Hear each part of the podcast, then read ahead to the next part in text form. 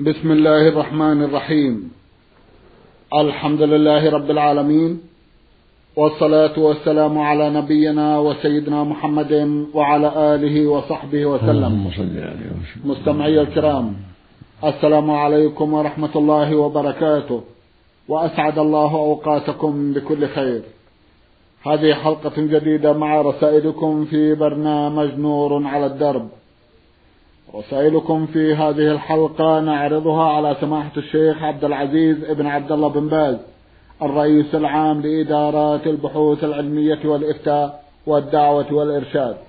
مع مطلع هذه الحلقة نرحب بسماحة الشيخ ونشكر له تفضله بإجابة الإخوة المستمعين فأهلا وسهلا بالشيخ عبد العزيز. حياكم الله وبارك فيكم أولى رسائل هذه الحلقة رسالة وصلت إلى البرنامج من إحدى الأخوات المستمعات تقول المرسلة حصة عين سين فا من حوط السدير أختنا رسالتها مطولة بعض الشيء وملخص ما في سؤالها الأول سماحة الشيخ السؤال عن السحر وأهل السحر. إذ أنهم يعانون كثيرا من هذا الأمر كما تقول. ولا سيما وأنها تقول لقد اكتشفنا أن إحدى أخواتي قد أصيبت بالسحر بعد أن تعطلت خطبتها واضطرت للبحث عن علاج لهذا الموضوع فأفادتها إحدى النساء بأنك مسحورة وأن مكان السحر تحت عتبة الباب وتسأل سماحتكم كيف يتقى شر هؤلاء جزاكم الله خيرا. بسم الله الرحمن الرحيم. الحمد لله وصلى الله وسلم على رسول الله وعلى آله وأصحابه من اهتدى بهداه. أما بعد فقد دل القرآن الكريم وهو كلام الله عز وجل على أن السحر موجود. وبعضه تخيل وبعضه له حقيقة وأثر. ومن هذا قوله سبحانه في قصة موسى مع السحرة يخيل إليه من سحرهم أنها تسعى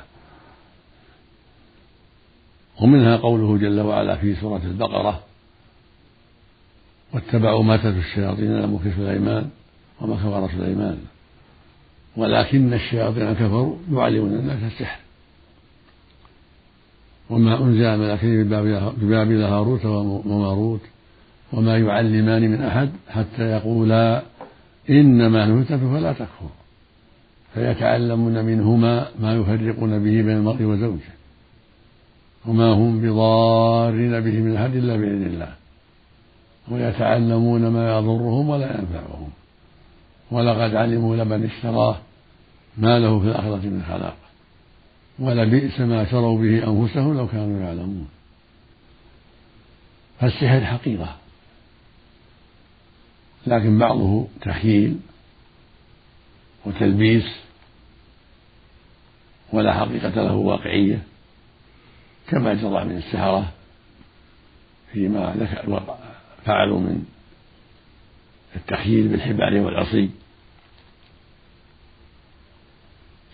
ويقع بعضه مؤثرا كما ذكر الله في سورة البقرة أنهم أن السحرة يتعلمون منهما الملكين ما يفرقون بين المرء وزوجه. لكن بإذن الله ولهذا قال سبحانه وما هم بضارين به من أحد إلا بإذن الله. يعني بإذن الله كوني قدري فهذا يدل على أنه قد يقع منه ضرر. قد يحصل منه بسبب التفريق بين الرجل وزوجته. ولكن كثير من الناس قد يتوهم هذا الشيء. ويظن أنه سحر وليس بسحر ولكنها أوهام ووساوس والمشروع في مثل هذا توقي السحر بالتعوذات الشرعية والأذكار الشرعية التي جعلها الله واقية منه. فالمشروع للمؤمن والمؤمنة توقي ذلك بالأسباب الشرعية ومنها قراءة آية الكرسي بعد كل صلاة وعند النوم ومنها قراءة قل هو الله أحد وقل أعوذ برب الفلق وقل أعوذ برب الناس بعد كل صلاة وبعد الفجر والمغرب ثلاث مرات وعند النوم ثلاث مرات. كل هذا من أسباب الوقاية من السحر ومن شر الشيطان. ومن ذلك أيضا التعوذ بكلمات الله التامات من شر ما خلق صباحا ومساء ثلاث مرات أعوذ بكلمات الله التامات من شر ما خلق. ومن ذلك ما جاء عن النبي صلى الله عليه وسلم في الحديث الصحيح وهو أن يقول صباحا ومساء بسم الله الذي لا يضر مع اسمه شيء في الأرض ولا في السماء وهو السميع ثلاث مرات. إذا قالها لم يضره شيء؟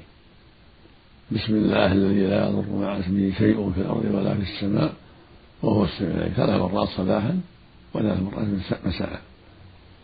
ثبت عنه صلى الله عليه وسلم الحديث عن رضي الله عنه أن من قالها ثلاثا صباحا لم يضره شيء حتى يمسي وإن قالها مساء لم يضره شيء حتى يصبح. ومن ذلك أخذ ورقات سدر أخضر سبع سبع ورقات. تدق. وتجعل في ماء ويقرأ فيها. آية الكرسي. وقل يا أيها الكافرون.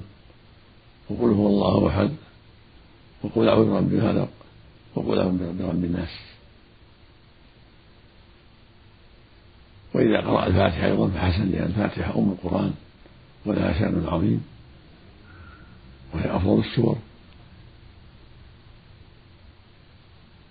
ويقرأ في الماء أيضا آيات السحر من سورة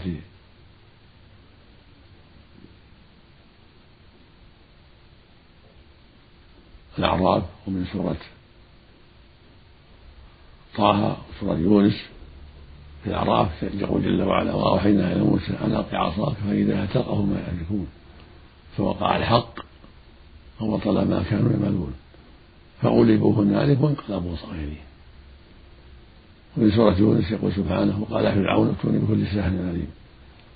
فلما جاء السحرة قال لهم موسى ألقوا ما أنتم ملقون فلما ألقوا قال موسى ما جئتم به السحر؟ إن الله سيبطله. إن الله لا يصلح عمل المفسدين. ويحق الله الحق بكلماته ولو كره المجرمون.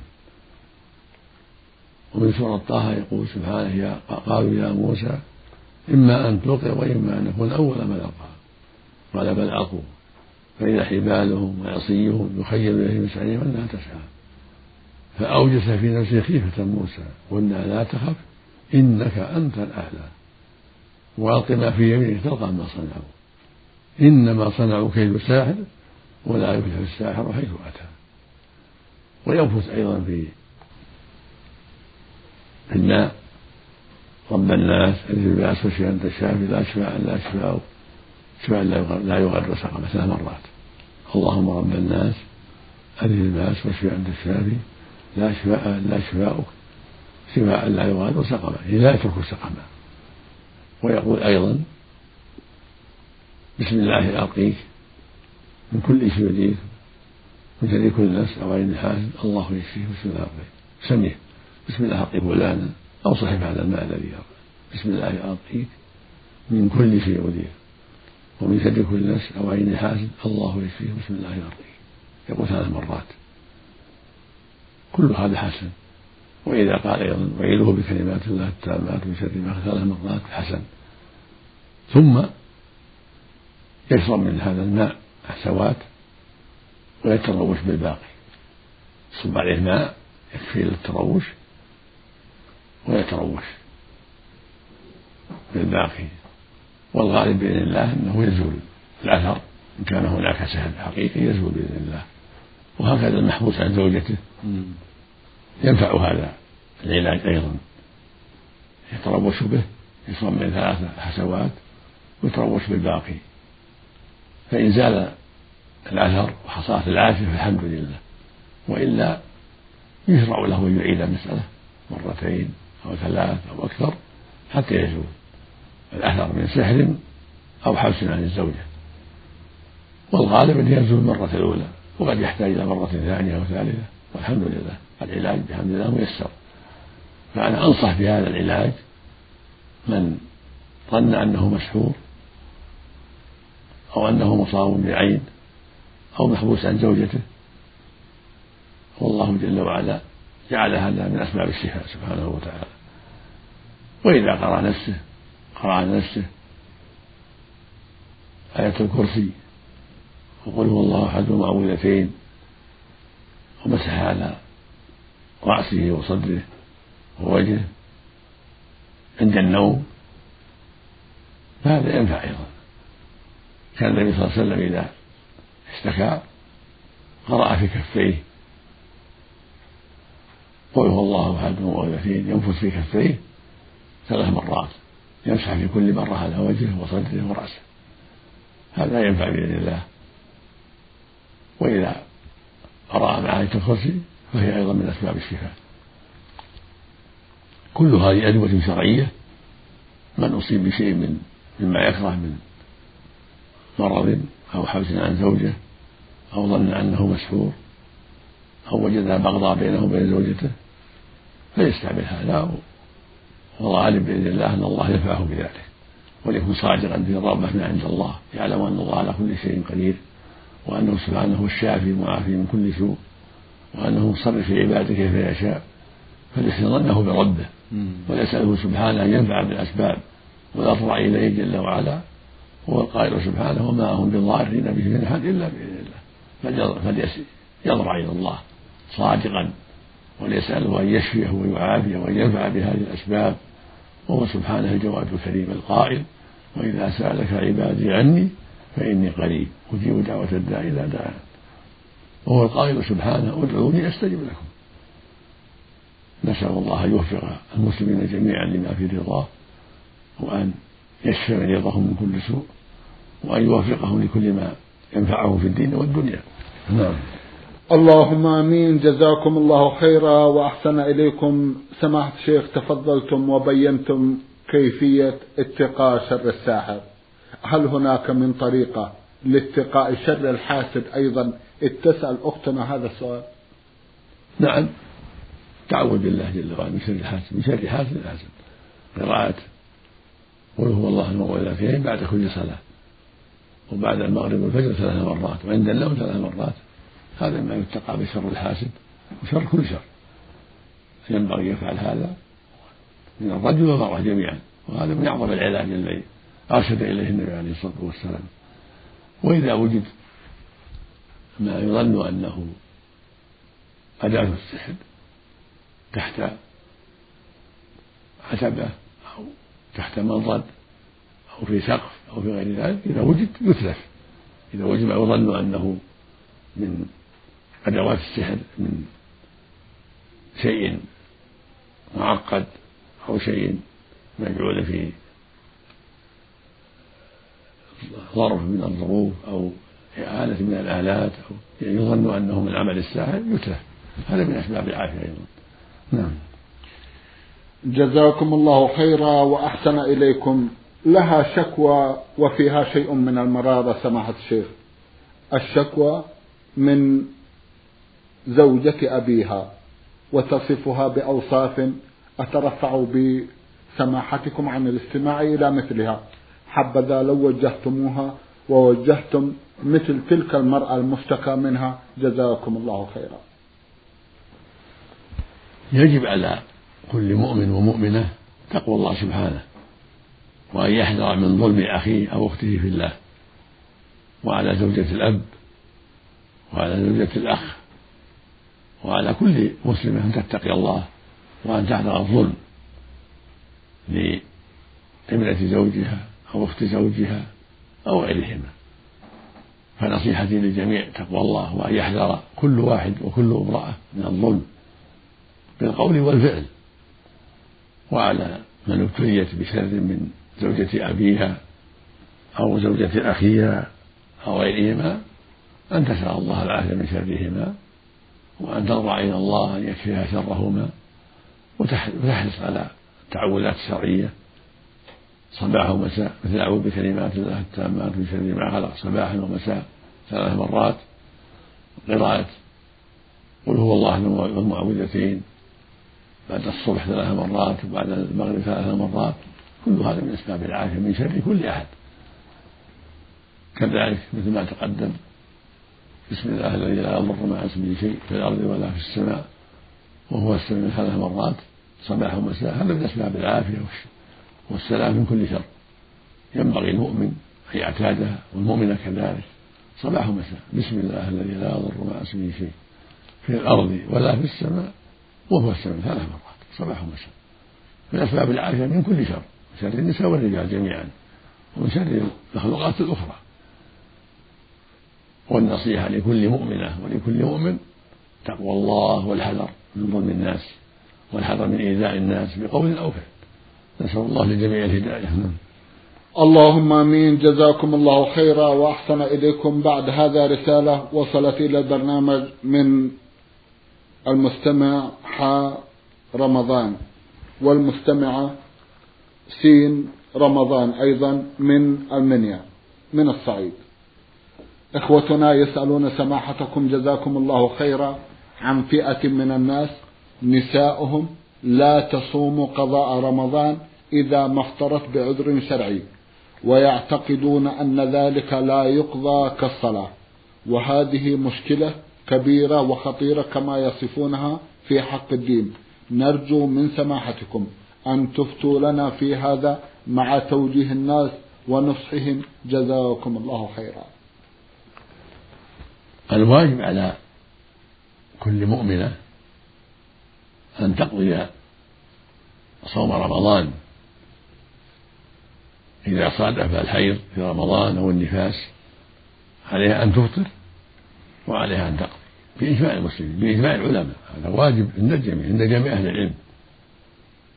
قالت عائشة رضي الله عنها كان يصيبنا ذلك على عهد النبي صلى الله عليه وسلم فنؤمر بقضاء الصوم ولا نؤمر بقضاء الصلاة.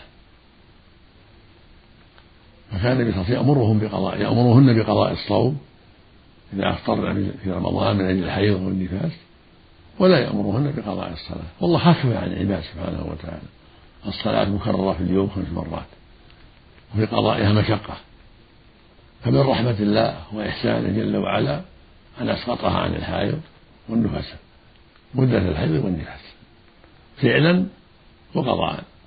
لا تفعل ولا تقضي. رحمة من الله وإحسانا منه جل وعلا. أما الصوم صوم رمضان فإنه أسقطها أسقطه عن عن الحائض والنفساء فعلا.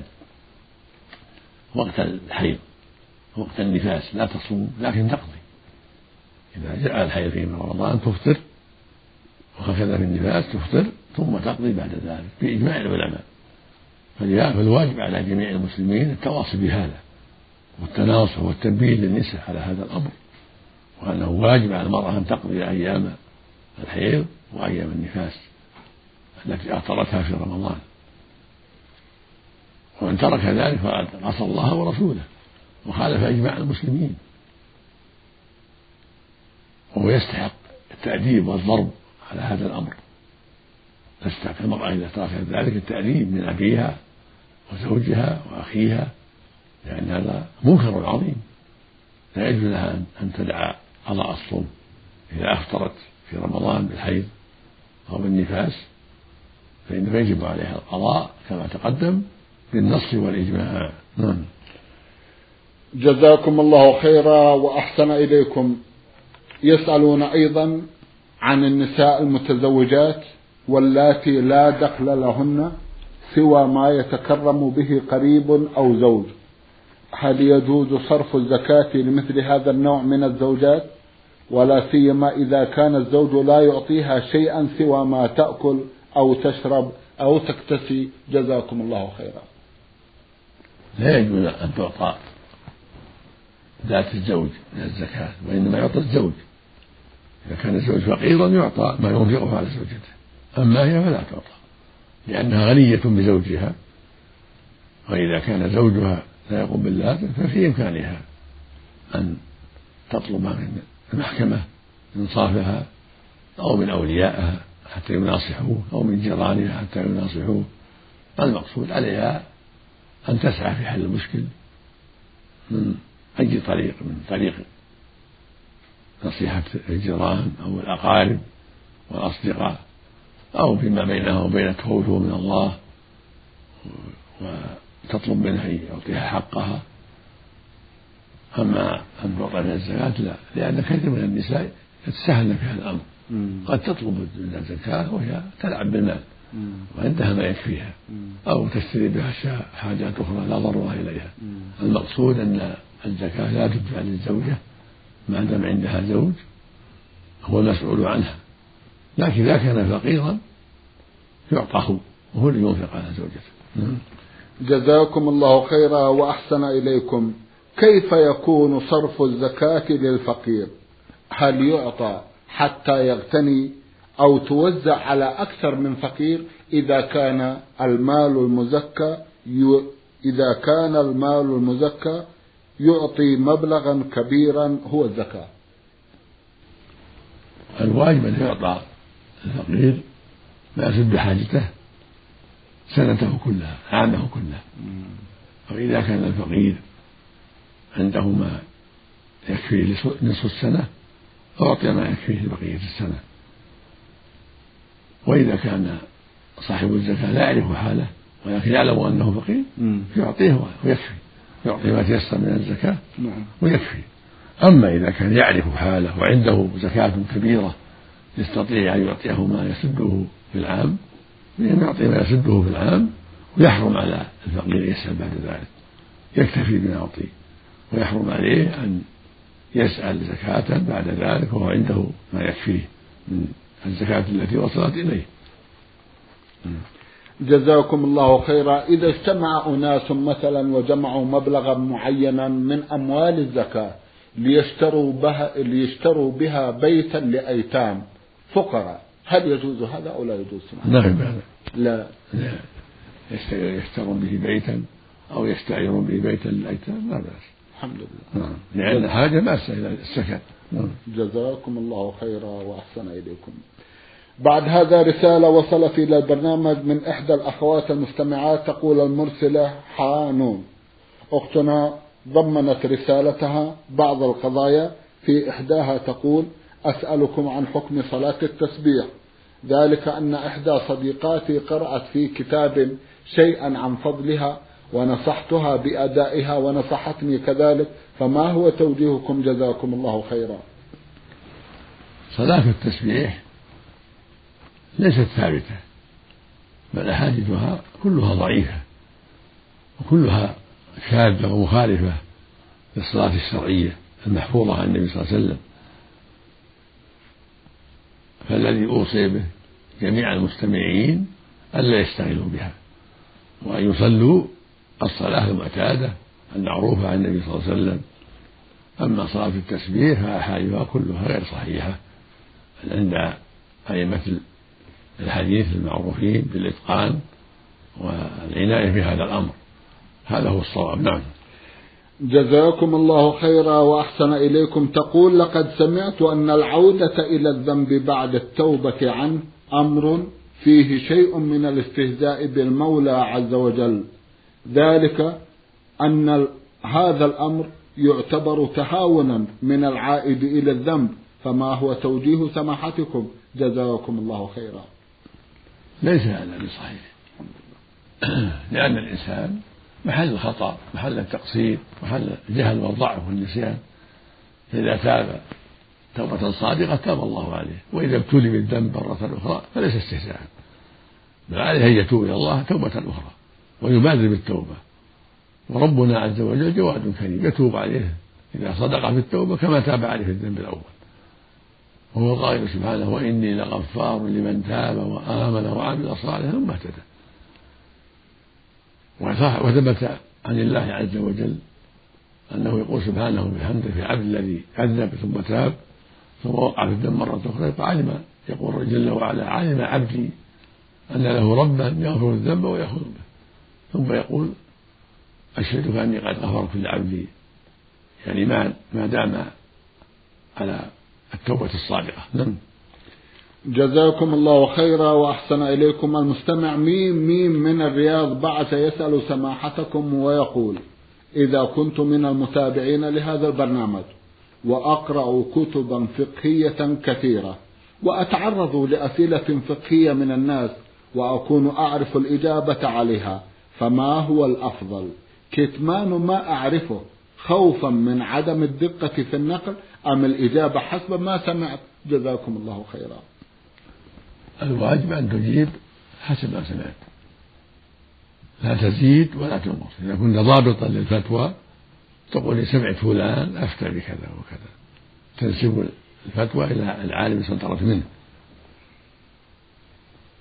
إلا إذا كان المستفتي يستطيع أن يذهب إلى العالم وهو منه قريب وأنت تخشى أن أن يكون في كلامك شيء من الزيادة أو النقص فلا مانع أن تحتاط وأن ترشد إلى العالم حتى يسأله. أما إذا كنت ما عندك شك بل عندك يقين في الفتوى تخبره بها إخبارا. أنك سمعت المفتي فلان قال كذا أو العالم فلان قال كذا وكذا. لأجل التعاون مع أخيك على الخير. والله يقول وتعاونوا على البر والتقوى. فأنت إذا أخبرت فقد أعنته على الخير. وكفيته المؤونة. لا سيما وقد يكون العالم بعيدا عنه. وقد يكون عليه مشقة في الذهاب إليه. فالحاصل أنه لا بأس أن تخبره بالفتوى التي أتقنتها وضبطتها وحفظتها بنصها وتنسبها وتنسبها إلى صاحبها. نعم. جزاكم الله خيرا وأحسن إليكم. يقول أقيم في إحدى القرى. والماء المستخدم للغسل والوضوء ليس صالحا للشرب بل إن ما يصلح للشرب نشتريه شراء. فهل يجوز الوضوء من ذلك الماء إذا كان غير صالح للشرب؟ نعم. يقول أقيم في إحدى القرى. والماء المستخدم للغسل والوضوء غير صالح للشرب بل ماء الشرب نشتريه شراء. فهل يجوز الوضوء من ذلك الماء الذي هو غير صالح للشرب؟